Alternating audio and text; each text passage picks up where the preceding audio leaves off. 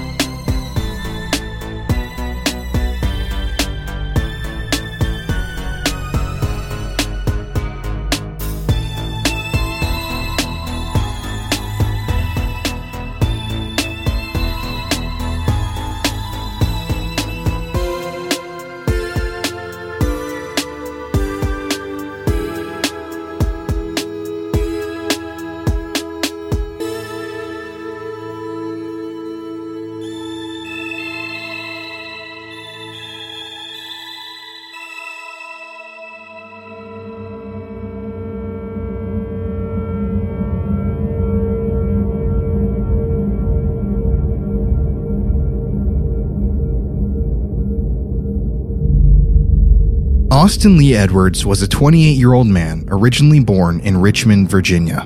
There isn't a lot online about Austin's childhood, but from what we could tell, it was pretty normal.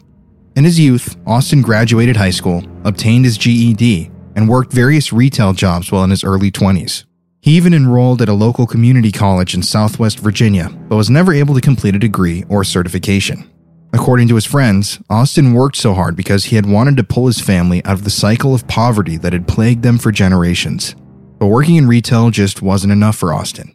He wanted a steady job that would provide him and his family with a steady income. So, in July of 2021, Austin completed his police academy training and was hired on as a state trooper for the state of Virginia, where he would work until his resignation a little over a year later on October 28, 2022. At the time, Austin had just accepted a new position with the Washington County Sheriff's Department as a deputy and was undergoing orientation for his new job. But before he could be fully hired, the Washington County Sheriff's Department had to complete a full background check on Austin. They spoke with his previous employers, including his supervisor while he was employed as a state trooper, dug into his background, and combed through all of his social media. And at the end of the day, it was determined that Austin would be a good fit for the department. In their searches, they found that there had never been an internal investigation conducted on Austin, and that all his previous employers had to say was that Austin was a good guy and a decent employee. But one thing that Austin failed to disclose on his application was his previous mental health issues, issues that would flare up in the coming months. According to records, on February 7, 2016, six years before Austin was transferred to the Washington County Sheriff's Department, he and his father were at their apartment watching the Super Bowl. According to his dad's recollection of events, Austin drank a meager two beers during the game and eventually headed up to his bedroom for the night after the game was over. A few hours later, in the early morning hours of February 8, 2016, Austin's father heard noises coming from the bathroom and got up to check on his son. What he found concerned him. Austin had locked himself in the bathroom, and although his father was pleading for him to open the door, he was refusing to come out. Eventually, his dad grabbed a screwdriver and proceeded to unlock the door, and when he entered the bathroom, he saw something he would never be able to forget. Austin was sprawled across the floor with a deep gash on his hand and the bloody knife and hatchet on the counter. It was clear that Austin's injury was self inflicted, so his father quickly called an ambulance. As they waited for the EMTs to arrive, Austin's father spoke with him, but he noticed that his demeanor was strange and that he didn't seem like the Austin that he knew. Eventually, after sitting there for a few moments, Austin picked himself up off the ground, retreated into his bedroom, and sat on the bed, where he proceeded to continuously flip a pocket knife open and shut. Apparently, this entire time, Austin had no idea that his father called 911. And when he found out, he grew agitated and tried to escape the apartment. After a struggle, his father was able to subdue him in the kitchen area until medical professionals arrived.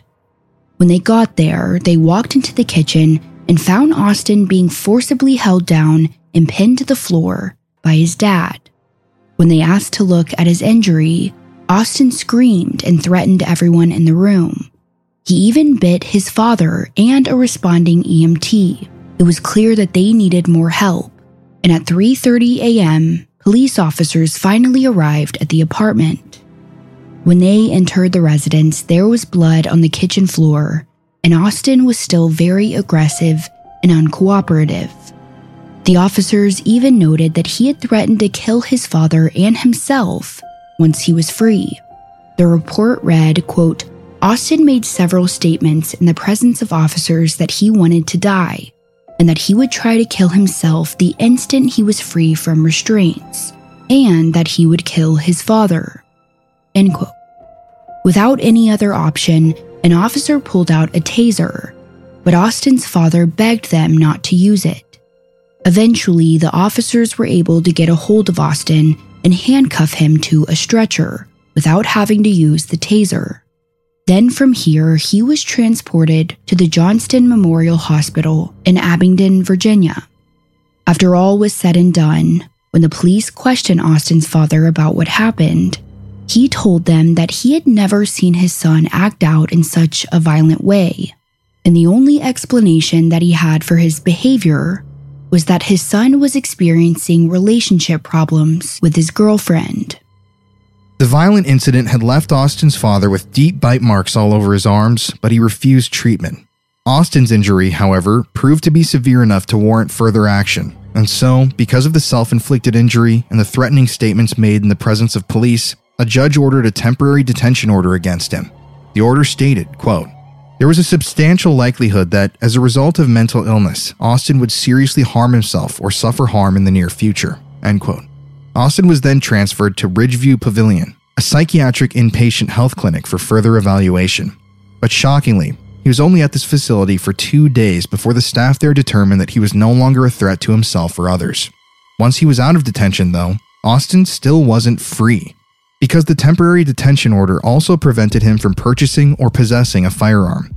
Now, typically, after a temporary detention order that involves a psychiatric stay, the person who is detained has to file paperwork and petitioned to have their firearm privileges reinstated.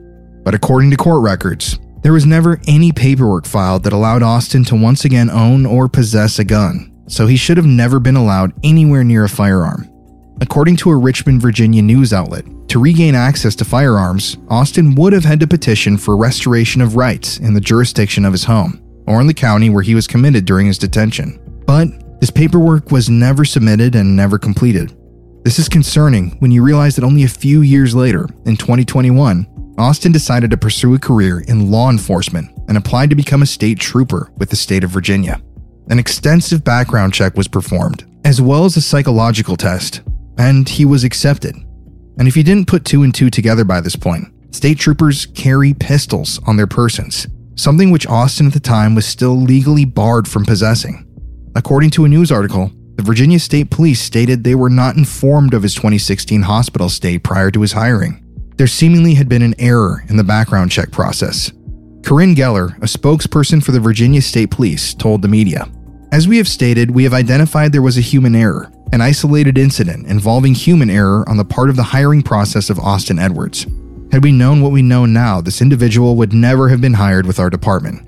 Yes, there was a mistake, but it's not a systemic issue within our hiring process. It was an isolated human error that allowed this individual to be hired by us. So let's fast forward a few years. On January 21st, 2022, Austin graduated from the police academy and spent several months working as a state trooper until his eventual resignation on October 28, 2022, when he applied to become a deputy for the Washington County Sheriff's Department.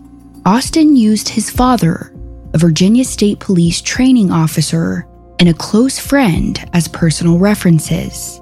According to an official report, the Los Angeles Times reported that the training officer said Austin really enjoyed police work and stated, quote, Austin talks to me constantly about the people he has helped throughout his day, and he generally loves what he does. End quote. However, there was still no mention of his previous stint in the psychiatric facility in 2016. Washington County Sheriff Blake Andis would eventually go on to state, quote, and his current employer at the time, the Virginia State Police, no disclosures were made concerning any troubles, reprimands, or internal investigations pertaining to Austin Edwards. While with our agency, Edward had no reprimands, no disciplinary actions, no complaints, no internal investigations, and no disciplinary investigations. End quote. Dana Schrad, who works with the Virginia Association of Chief of Police, added that there weren't any applications for law enforcement officers in recent months, but that shouldn't be a reason to hire just anyone off the street, saying, quote, they have to turn them away if there are red flags. And that can be very difficult during times when we're really struggling to have law enforcement officers on our forces. But it's still the right thing to do. End quote. So basically, someone had left a box unchecked and a stone unturned. And because of this, Austin Edwards was hired as a police officer, and he was given a weapon that he should have never been given in the first place. While going through patrol officer orientation, Austin purchased a Cape Cod style two bedroom, one bathroom home in Saltville, Virginia for around $80,000. But immediately there were red flags. Neighbors found it odd that after the home was purchased, he went to work blacking out his windows with car tint. For whatever reason, he didn't want any watchful eyes peering near his home. He was also seen around town wearing a long beige trench coat that many people thought was strange. Never imagined anything, you know, like this, and was actually very, very happy to have an officer living behind me. You know, I felt safe. Austin Lee Edwards, the man accused of killing three members of a California family and recently hired by the Washington County, Virginia Sheriff's Office, allegedly catfished a teenage girl in California. According to Smyth County, Virginia records, Edwards also recently purchased a home in Saltville from Jacob Gordon. I had the house on the market for just a few hours and, you know, I got a full price offer and, you know, was told it was a Virginia State Trooper and we went from there. A deed for the property on Allison Gap Road was recorded on November 14th. He was only behind me for about eight days. Um, you know, he was actually very nice, accommodating. He offered to help me on my home. After purchasing the home, it appears he blacked out windows and put up dark curtains. Thought it was really weird. And then, of course, the owner told me also that uh, he required that they sent the video of the basement I mean, he didn't see the per- property before he purchased it, but he required a video of the basement, which seemed really weird to us. I asked Gordon if he had many interactions with Edwards. He kept to himself. He really didn't have a lot to say. Uh, I actually invited him to have dinner with me and my family one night, and you know he politely declined. Others in the area saying Edwards reportedly visited places in town wearing a trench coat. I guess he had a strange presence about him. My wife said so. Um, and of course, the guy who lived in front of him that I know, he said that he had a very strange presence, that the guy was very weird, creepy, kept in his house. He didn't get out a lot. Short time here, he'd already set off alarms. According to Austin's friends, while working as a cop, Austin had mentioned to them that he had a girlfriend in California and that he was planning on visiting her. But soon, the dark truth behind Austin Lee Edwards would come to light. You see, for a while now, while working as an officer of the law during the day, Austin had been posing as a 17 year old on the internet at night. And while pretending to be this 17 year old boy, Austin had met and gained the trust of a 15 year old girl in Riverside, California. According to the Crime Prevention and Safety Center, there are an estimated 500,000 predators on the internet every day. And over 50% of their eventual victims end up being between the ages of 12 and 15 years old. Predators online become skilled when grooming potential victims. They often pretend to be around the same age as the person they're talking to. They frequent social media sites that are popular amongst young kids, and they pretend to share similar interests with potential victims to gain their trust. Once this trust is established, the predator will then engage in conversations of a decidedly more sexual nature and will often pressure the child to send them explicit photos or videos of themselves. In some instances, the predator will then blackmail the victim and threaten to release these nude photos to friends or family members if they don't pay them a large sum of money. This blackmailing has led to a number of teenagers taking their lives in the past decade, and it's a major problem here in America. But sometimes the predator doesn't want money and plays along with their charade for as long as they can, acting like their victim's boyfriend or girlfriend to get them to trust them even more. It isn't clear where Austin met this 15 year old girl from California or for how long they corresponded with each other, but in this short time, Austin was able to gain her trust, and the two eventually exchanged personal information, including cell phone numbers and home addresses. It was reported that Austin at one point asked the young teen for explicit photos of herself, but that she told him she didn't feel comfortable sending him something like that. After their conversation turned sexual, the 15 year old did something smart and decided to cut off all contact with her new internet friend. But this wasn't the first time that Austin Lee Edwards had targeted a child on the internet. According to the New York Post, Austin was an active online predator for almost seven years before he met the young girl in California. You see, back in 2014, Austin met another victim online who was only 13 years old. The two met on the chat app Omegle.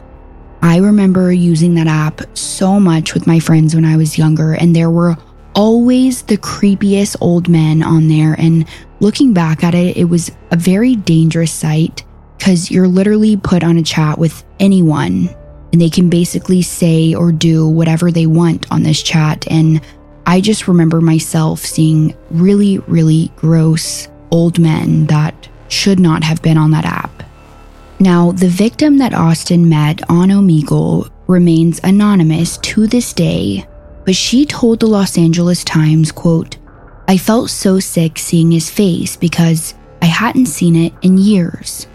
This guy stalked me and groomed me when I was a child. On October 25th, 2014, Austin and the young girl started speaking to each other on Skype, and they initially bonded over funny memes. The Los Angeles Times was able to review the 4,000 messages sent between the two, and it was obvious that Austin knew the girl's age when they were corresponding. Here is an example of a few of their messages. Did I tell you I went trick or treating? Nope, Totally did. I'm 20. me too. I'm 13. The girl said that Austin often waited patiently for her to return home from school or finish her homework so that they could chat. However, she also stated that once again, it didn't take long for the conversation between the two to turn sexual. On October 26, 2014, Austin wrote a message to the young girl that stated, Yo, what the fuck? I said I wanted tits waiting on me when I got back. Being young and impressionable, the girl felt pressured to provide Austin with nude photographs, and so she did. But even this didn't keep Austin, the internet predator, happy for long. The girl stated that eventually, when she stopped sending explicit photos of herself to Austin, he would become violent. But as is typical with groomers, whenever Austin would be angry and mean, he would shortly afterwards shower the girl with love and praise. As their online relationship continued, Austin started calling her his girlfriend and would get on Skype and masturbate for her. He would repeatedly ask her to undress on camera for him, but she always refused. The two communicated for nearly two years straight, and she said that his mood changed dramatically every single day. He was almost like a completely different person every time they chatted. Austin would complain to the girl about his father and how he liked to starve himself when he was depressed, and he even at one point told her that if she stopped talking to him, then he would commit suicide. Other times, he would playfully joke around with the girl and use humor as a mask for his depression. In one exchange on April 10, 2015, he asked her to Skype, but she said she couldn't because her mom was home. He then replied to her saying, Kill her. I'm gonna give myself a black eye, okay? Austin was also known to frequently use racial and homophobic slurs. During one conversation on October 29, 2014, he wrote the young girl, quote, You're black, right? I have jungle fever. Let's do this. End quote. And because of Austin's erratic behavior, the girl stated that she never knew what mood he might be in when they started chatting. But then came January of 2016. On January 27th, after chatting with Austin for over a year and a half, the girl told him that she didn't want to be in a relationship with him anymore. He replied, What the fuck? I thought you loved me. The remaining messages see Austin pressuring the young teen to stay in the relationship, and he was begging for her to stay. He even threatened to hurt himself if she didn't. When she finally gave in and agreed that they could still be a couple, he texted her. Don't do that again, please. Like, ever again. That really hurt. It seemed like the girl couldn't escape her groomer's clutches. Eventually, Austin began to heavily pressure her into meeting him in person, and he was saying things like, Listen, there's no obstacle that's gonna stop us from being together if that's what we both want. It doesn't even matter if you're 14 and not technically allowed to do shit yet. On February 7th, 2016, Austin called the girl and graphically informed her that earlier that day he wanted to commit suicide, but he said he decided against it. It was obvious to the girl that Austin had been drinking alcohol before and during the exchange, and that for some reason he was worried that she was going to leave him. But it was during this call, as Austin sat crumpled on the floor in his bathroom, when things took a disturbing turn. As the two talked, Austin lowered the camera and showed the girl a deep gash that he had cut into his left hand. He also panned the camera around the room and showed her the bloody hatchet he had used to cut himself. Then suddenly, the call was over in an instant, as Austin quickly disconnected the chat when his father gained entry into the bathroom. Later on, after she came forward, the girl's story would directly correlate with the incident that had sent Austin to the psychiatric facility in the early morning hours of February 28, 2016. And now investigators finally knew why he wanted to hurt himself. But at that point, it was already too late.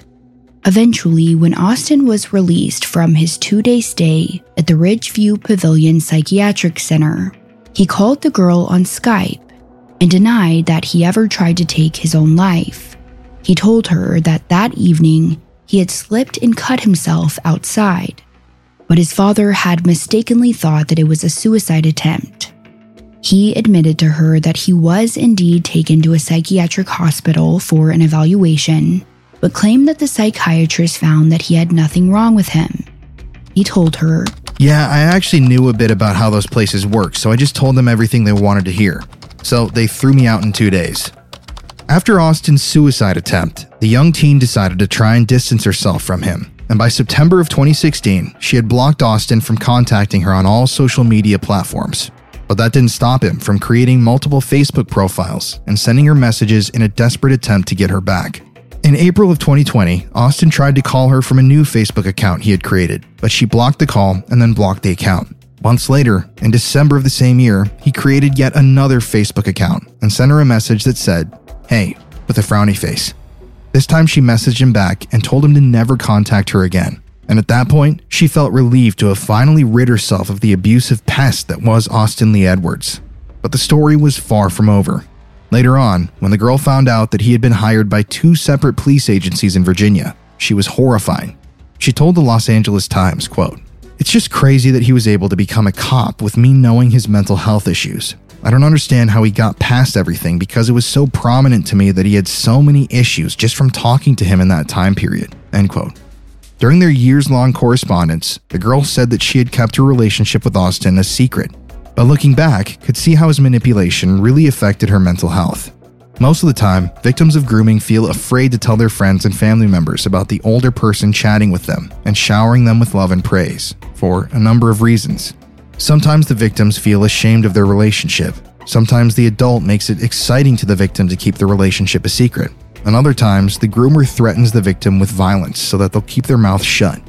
But that brings us back to the year 2022. You see, after Austin was dumped by his first victim, it seemed like he was just that much more hungry to find another. And he would find one, this time in the Golden State of California. It's now 2022, and Austin has found another victim that he's decided to groom. This time, she lives in Riverside, California. You see, throughout his years spent catfishing young teenage girls, Austin had developed a set of skills that he used to gain their trust. He knew just how to talk to children and young adults to get them to trust him enough to share their personal information. But he also knew that he had to keep an edge about himself so that they would keep their mouths shut about their chats. By now, it's clear that Austin is a professional when it comes to grooming young girls. After all, he had been practicing for years, so he knew exactly what to say and what not to say, which leads us to November 25th, 2022. Austin had been chatting with this girl for a while. Again, her name is unknown because she was a minor at the time, but she was 15 years old and lived thousands of miles away from him. At first, like with his first known victim, the chats were almost pleasant between the two. Remember, Austin was pretending to be a 17 year old boy online. But after a while, the chats once again turned sexual. Eventually, after Austin pressed the young girl to send him naked photographs, she cut off communication with him. But it was too late. The girl had shared too much information with Austin, and he now knew what she looked like and he knew her home address. When the girl finally cut off contact with Austin, something snapped, and it only made him want to pursue her more. Acting on a violent and psychopathic impulse, Austin then got in his car and made the over 2,000 mile drive from Virginia to California, with his only goal being to stalk the young teen. Austin had hours of driving to rethink this decision, but he never turned around. And on the morning of November 25th, at around 6:58 a.m., Austin arrived at his destination and he parked his red Kia Soul at the end of Price Court in Riverside, California. He was caught on video surveillance shortly after walking towards the Winek residence, where the young 15 year old lived with her mother, 38 year old Brooke Winek, her young sister, and her grandparents, 69 year old Mark Winek, and his wife, 65 year old Sharie. As Austin walked in search of the Winek residence, he wore a long beige trench coat, a blue medical mask, and a black fedora, and in his hand he carried a black duffel bag. He scoped out the area for a few minutes, took note of his surroundings, then returned to his car and left the area. A few hours later, at around 9 a.m., Austin returned to the neighborhood and parked his car in a neighbor's driveway. This time, he walked straight up to the Winek residence and brazenly knocked on the door. 65 year old grandmother Sharie Winek answered the door and was shocked by what she saw. Right there, on her porch, was a detective. You see, Austin had methodically planned his next few moves out, and instead of wearing plain clothes to carry out his plan, he had worn his Virginia State Patrol outfit that he wore to work. Quickly, Austin flashed his badge and told Sharie that he was there to speak with her 15 year old granddaughter about an incident that had happened at her school. Hearing this, Sharie panicked and dialed her daughter Michelle Blandin's cell phone to tell her what was going on. Michelle was out shopping for Christmas lights when the call came in, and later told reporters and authorities that her mom sounded like she was in a panic. Over the phone, Sharie spoke too fast for her daughter Michelle to understand. So Michelle told her mother to take a deep breath, breathe, and start again. Sharie repeated what the detective had told her about wanting to speak to her 15 year old niece, but immediately there were red flags. Michelle found it odd that a detective would show up at 9 a.m. the day after Thanksgiving, and also found the manic state that her mother was in to be strange. Sharie also told Michelle the detective at their door already had pictures of the inside of the home, something else that rubbed her the wrong way. But fearing that he was about to lose control of the situation, Austin took the phone from Sharie and began to speak directly to Michelle. He told her that he was at the house with their family, but that her mother was extremely anxious and nervous and needed to calm down. Michelle responded that her mother wanted to be cooperative, and Austin replied, Everything is going to be okay. After speaking to Michelle, Austin handed the phone back to Sharie, and Michelle heard him ask her mom if he could take a look at her niece's bedroom upstairs. He also asked specifically to look at the room that was decked out in Green Bay memorabilia. Michelle, over the phone, was taken aback. How did this man know about that room? At this point, even Michelle was starting to get a bit nervous. But before she could respond or tell her mother anything, Sharie told Michelle that she would call her back and hung up the phone. When Austin arrived that morning, Brooke Winek had been out running errands with her 15 year old daughter, the young girl that Austin had been chatting with. When Brooke found out that a detective wanted to question her daughter, she immediately drove back home and headed inside. When she entered her home, Austin told her to leave her daughter in the car while he conducted his investigation. And so the young girl waited all alone in her car for a while, but it eventually grew to be too hot. So she got out and walked into the house with no shoes on. After that strange phone call with her mother and the detective, Michelle continued to shop for Christmas lights, but texted her mom to make sure everything was all right. But there was no response. Michelle didn't think too much of the situation since she figured her mother was busy speaking with the detective. But it was at that very moment where things were taking a dark turn. Back inside of the home, located at 11261 Price Court, Austin was busy making sure his victims were bound and gagged so that they wouldn't interfere with his kidnapping plot. But he didn't intend on letting anyone live. He had bound everyone's hands behind their back, placed duct tape over their mouths, and had even wrapped plastic bags around their heads. Now, since this crime happened so recently, there are still a lot of details about the murders that are unknown. But it's reported that when the 15 year old girl walked inside of her house, Austin had already murdered her family. Reacting quickly, he snatched the young girl and led her back outside to his car, which was still parked in the neighbor's driveway. At the time he was kidnapping the young girl, the neighbor was actually outside of her home, standing in the garage, just staring at them, wondering what on earth was happening. She had already dialed the non emergency line to report the suspicious vehicle and had given authorities a license plate number. And as Austin placed the girl into the back of his car, the neighbor confronted him, saying, quote, You can't park here. But when the neighbor really stopped to think about what was going on, she grew deeply concerned. Why wasn't the young girl wearing shoes or pants? Why wasn't she saying anything? Why did she look so scared? The girl also mumbled something that sounded like, help me, to the neighbor, but she couldn't clearly make out what she said. From here, Austin pushed forward, placed the black duffel bag in the back seat of his car, and apologized to the neighbor for parking in her driveway. He then peeled out and took off at high speeds down Price Court. The neighbor immediately dialed 911 to report the incident. Meanwhile, Michelle still hadn't heard from her parents about what was going on with the detective, and she began to grow gravely concerned. And it was when she picked up her cell phone and saw a new Facebook message from her parents' neighbor, Bonnie Davis, when her fears were substantiated. The message read, Please call me ASAP. Michelle called Bonnie immediately and heard some news that no one ever wants to hear. Bonnie told Michelle that she needed to come to Price Court because her parents' house was on fire. In a panic, Michelle abandoned her shopping cart, got into her car, and sped off down the road with her husband Ben, desperately trying to get home as fast as she could. She continued to call and text her parents and sister, but no one was answering.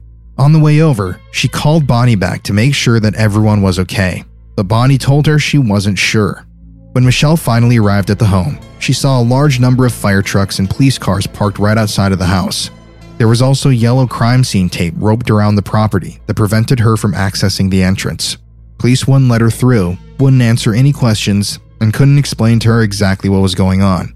From there, she was taken back to the police station for questioning and would soon receive the worst news of her life. But at that very moment, both the young girl and Austin were still missing, and the story was about to get darker than anyone could have imagined. Now, police were searching for the 15 year old victim and her abductor. They ran the license plate given to them by the neighbor, and it came back as being registered to a man named Austin Lee Edwards from North Chesterfield, Virginia.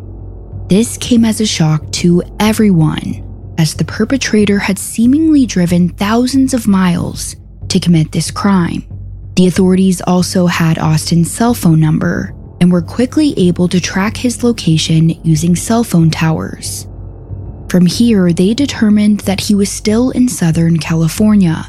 At around 1 p.m. that day, the SWAT team was sent to Austin's pinpointed location in the ghost town of Kelso, California. Kelso is an extremely rugged, abandoned community in San Bernardino County, littered with old, decrepit buildings and situated around a historic train depot. While searching for Austin, a police helicopter spotted his car on the highway, and from here, the authorities began their white knuckle pursuit. But as you can imagine, Austin was not going to take the easy way out. He evaded the police for miles, leading them on a high speed pursuit, and he even shot at them with his pistol while he was driving the car rounds which struck the SWAT vehicle following close behind.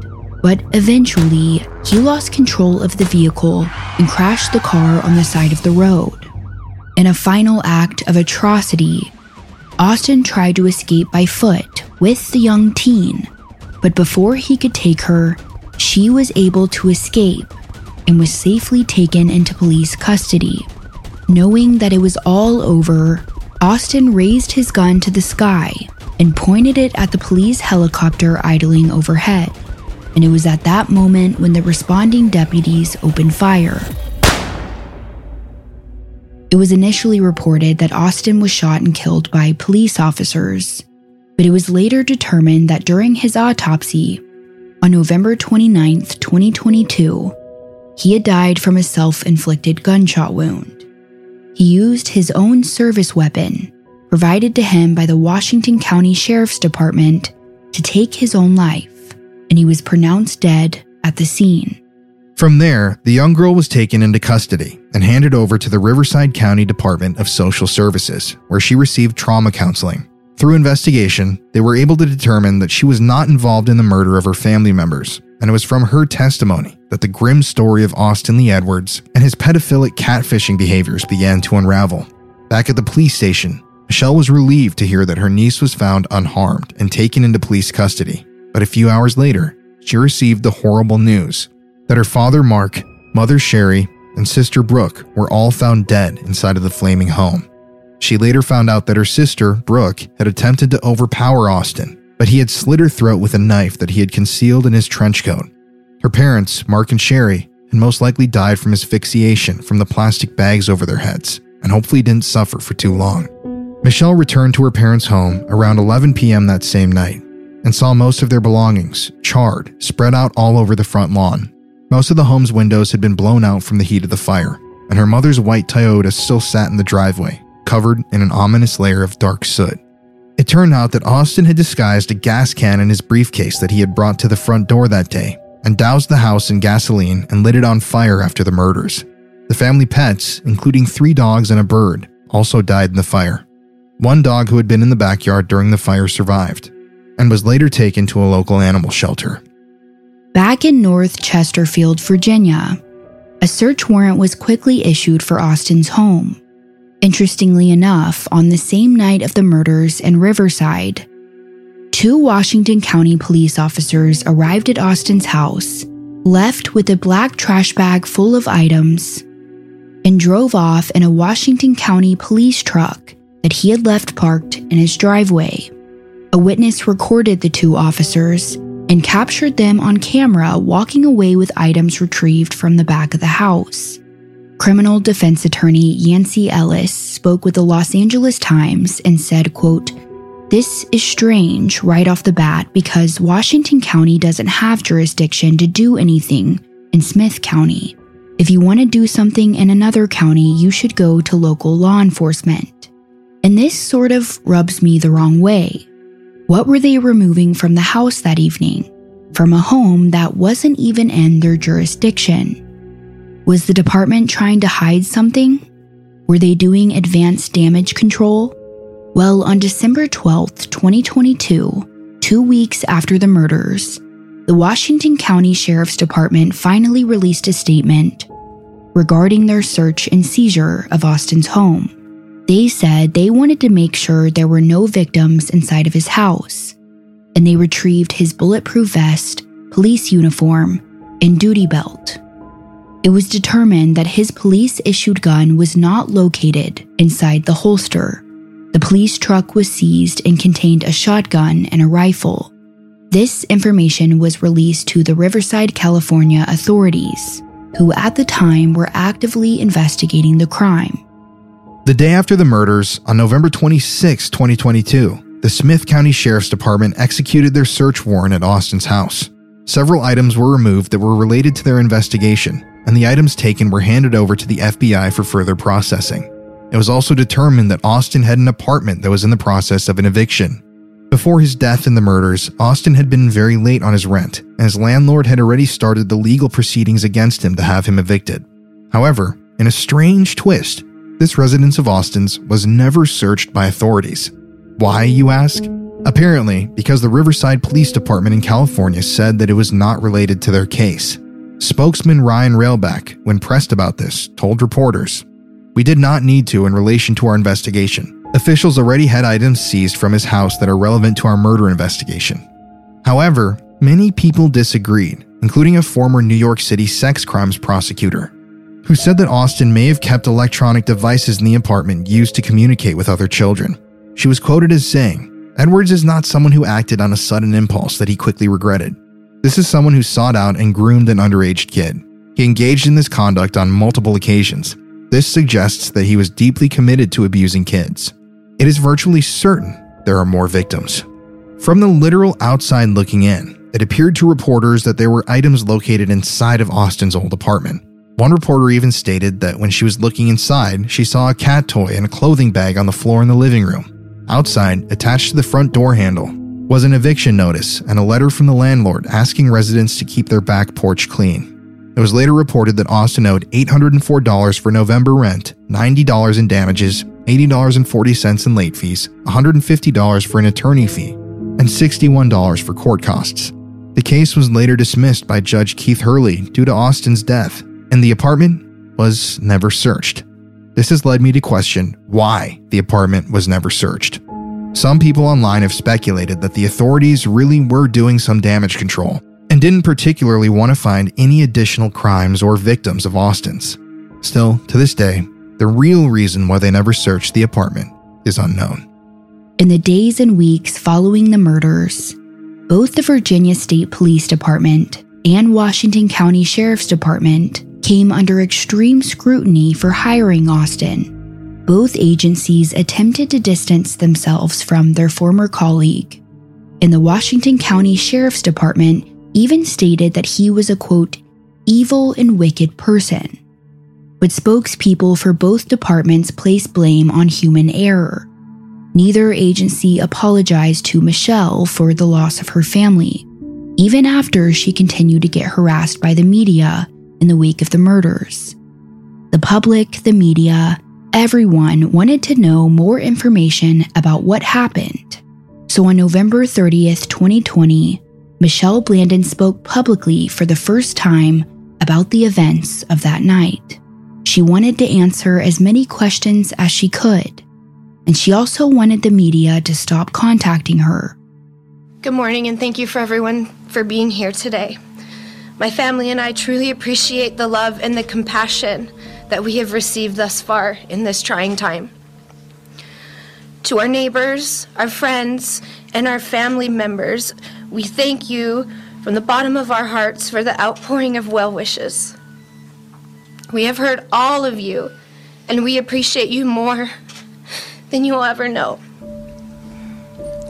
Nobody could imagine this crime happening to my family, to our family especially it just being one day after Thanksgiving. It was just a few days ago that we all celebrated together that Thanksgiving of blessing and gratefulness. And we recounted many of those blessings that we had in our lives together on that day. We had a family debate, and it got heated on if the brownies my mom made should be frosted with sprinkles or just left plain. It seemed silly at the time, but that's a conversation and a debate that will forever resonate in my heart. Little did I know on that day that would be the last time that my husband and I would see my parents and my sister again. The next day, while we were out buying Christmas lights for our home, I received a phone call from my parents' neighbor of 22 years. They were best friends. They looked out for each other. She called to tell us that we needed to get there as soon as we could because my parents' house was on fire. This is the home that my sister and I grew up in since we were little. I couldn't get there fast enough. We left everything in the shopping cart at the store and took off. When I had arrived at my house, we had learned that something more tragic had happened. In a time where communities are afraid to report strange sightings, the loving neighbors on my parents' street saw an unfamiliar car and they immediately reported it to authorities. Ultimately, this is our community, and we need to look out and care for one another. Making that call from that neighbor saved my niece's life, and that neighbor is a hero in our eyes. If something like this horrific tragedy can happen here, in our neighborhood, in our community. It can happen anywhere. Sadly, we were too late to save my dad, Mark, my mom, Sharie, and my youngest sister, Brooke. from that vicious crime. They are forever in my heart, and I miss them deeply.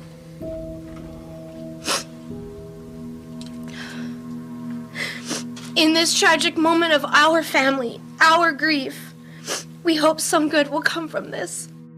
During this conference, Michelle urged parents to be more cautious of their children's activities on the internet. Parents, please, please know your child's online activity. Ask questions about what they are doing and whom they are talking to.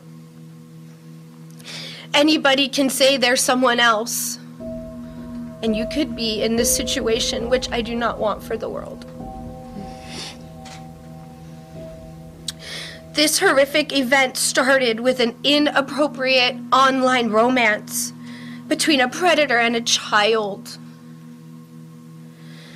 We have some solace that this person will never harm anyone again, especially a minor. But we also want to make it very clear that we do not applaud his death. This was an adult that traveled across the country to kidnap a 15 year old girl, my niece, our niece, our family member,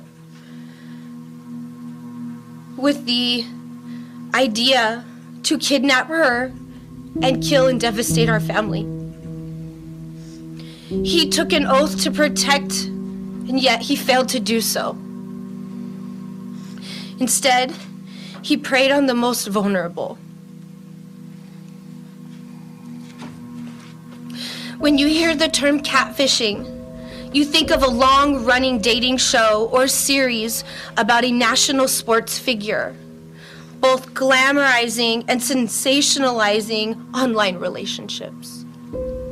However, in this instance, catfishing led to the deaths of the three most important people in my life my dad, my mom, and my sister.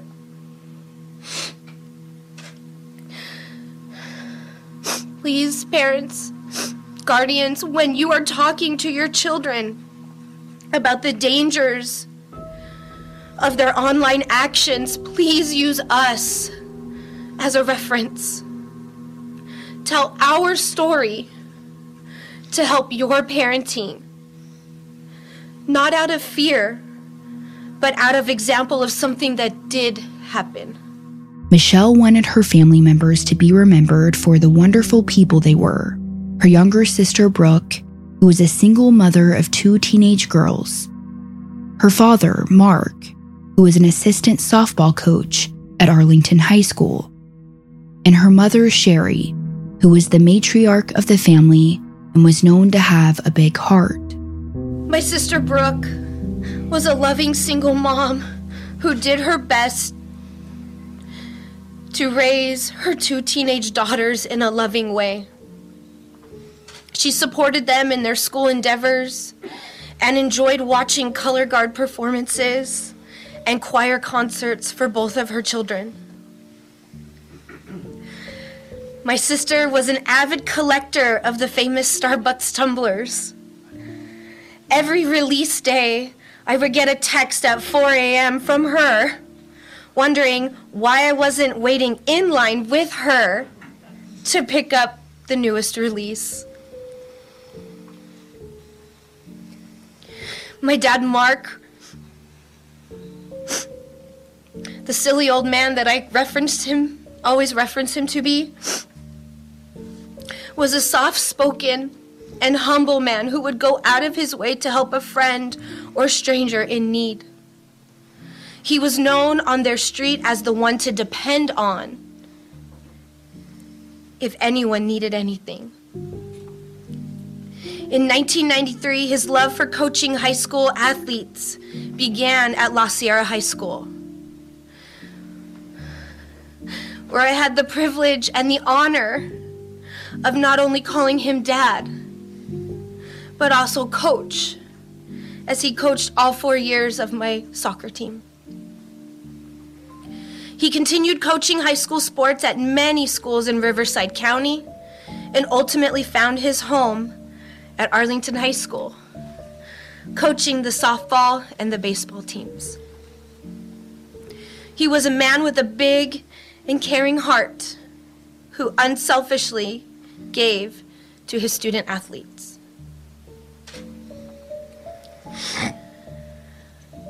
My mom, Sharie, the matriarch of our family, with the biggest giving heart imaginable, did anything and everything for everyone and never needed or wanted anything in return. She loved my sister and I, along with her four granddaughters, with every ounce of her being.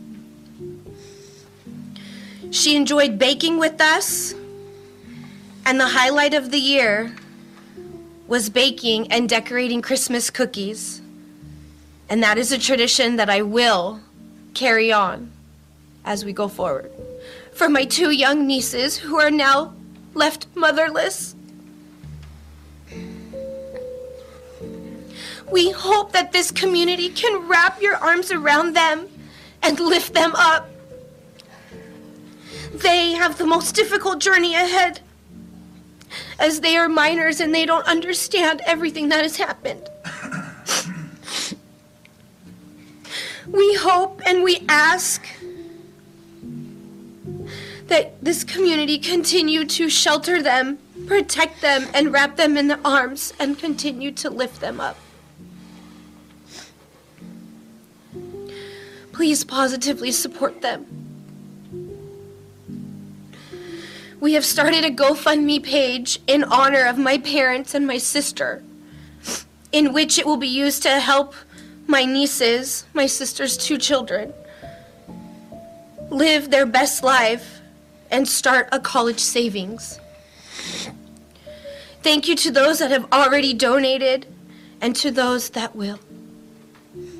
We are eternally grateful. Today, the GoFundMe page set up for the Winek family has reached its goal of $100,000 and continues to receive donations for Brooke Winek's two surviving daughters. In December of 2022, an attorney representing Michelle Blandin uncovered more information about Austin Edwards' employment as a state trooper. It was revealed that they had indeed been informed of his 2016 hospitalization, and that during the application process, he had failed his psychological evaluation. Attorney David Ring said, quote, Virginia completely dropped the ball. There is no law enforcement agency in the country that would have hired Austin Lee Edwards, given his mental health history. Edwards was forbidden by the courts to possess a gun. Virginia gave him a gun, a badge, and the ability to commit these heinous murders. End quote. Due to the new findings in the case, Michelle sued the state of Virginia and the Washington County Sheriff's Department for gross negligence for hiring Austin Edwards as a police officer in May of 2023. She claimed damages of more than $100 million. Another attorney representing the family, Allison Polinsaro, stated, How is it possible that not one but two Virginia law enforcement agencies not only hired a person who was automatically disqualified from carrying a gun, but then trained him in police tactics and investigations, which allowed him to gain access to the family and carry out the brutal murders? Michelle and her family hope that shedding light on this tragedy will change how police screen potential new hires so that no other family ever has to endure what they have over the past year again. We will never know what would have happened to that young girl if Austin had been successful in getting her to come back to his home in Saltville, Virginia. Luckily, that didn't happen, but it's utterly terrifying that it almost did. It's also terrifying that someone with as many violent issues as Austin Lee Edwards was allowed to represent the police force in Virginia and was so readily handed a service weapon and a badge without any real hesitation from superiors. And although this story is a tragedy because three innocent people were brutally murdered, it has somewhat of a happy ending, a glimmer of hope, because the intended target was found safe and unharmed. It's obvious from his actions, like tinting his windows black and putting up blackout curtains, that Austin wanted to hide whatever he planned on doing inside of his home. And it's scary that there are thousands of people out there right now prowling around on the internet that probably fantasize about doing the same thing. You really do have to be careful interacting with strangers online. because you never really know exactly who you're talking to. So, parents, watch out for your children because there are evil people out there. People just like Austin Lee Edwards.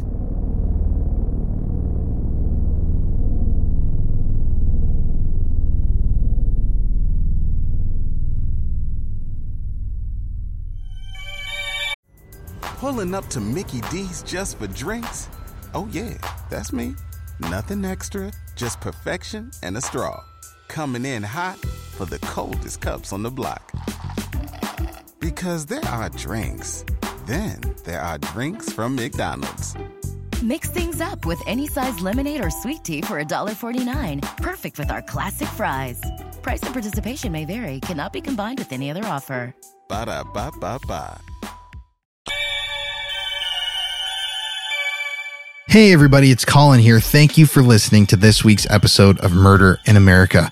Courtney and I are so just happy to have so many people out there diving into these stories with us every week. And I cannot, like I say almost every week, I cannot wait to share some of the upcoming stories that we have written and that we're waiting to share with you because wow, we're going to expose some some pretty crazy stuff in the next coming months. We've got some awesome projects that we're involved with that are going to be coming out too. But I want to give a shout out to our new patrons this week Marie Morgan, Korshana, Mandy Sanders, Hannah Gilmore, Zoe Frost, Lauren Gonzalez, Alexis Carreno, and Eric Hunsacker. Oh my gosh, every single week, guys, our Patreon list grows. We have so many more people joining us on Patreon. So if you don't know what Patreon is, if you don't like the ads in the middle of these episodes, you can sign up to become a Patreon member on our Patreon page. Just head to patreon.com and search Murder in America. And we release the ad free versions of every single episode that we drop on streaming platforms on Patreon every single week as soon as the episodes go live. So you can also have your name read at the end of an episode. And you know how much we love you all. We're actually revamping our Patreon. We have some huge changes coming next month to our Patreon with exclusive bonus content. So now is a great time to hop in before everything gets switched up. But if you want to follow us on Instagram, just follow Murder in America. That's our official account. We post photos from every case that we cover as soon as the episodes go live. So if you want to see the faces, the places associated with these cases, join us on Instagram. We also have an official Facebook group that you can join to chat with other people who love the show, chat with Courtney and I. And yeah, you know, we love you guys so, so much. And uh, yeah, I guess we'll catch you next week on the next one.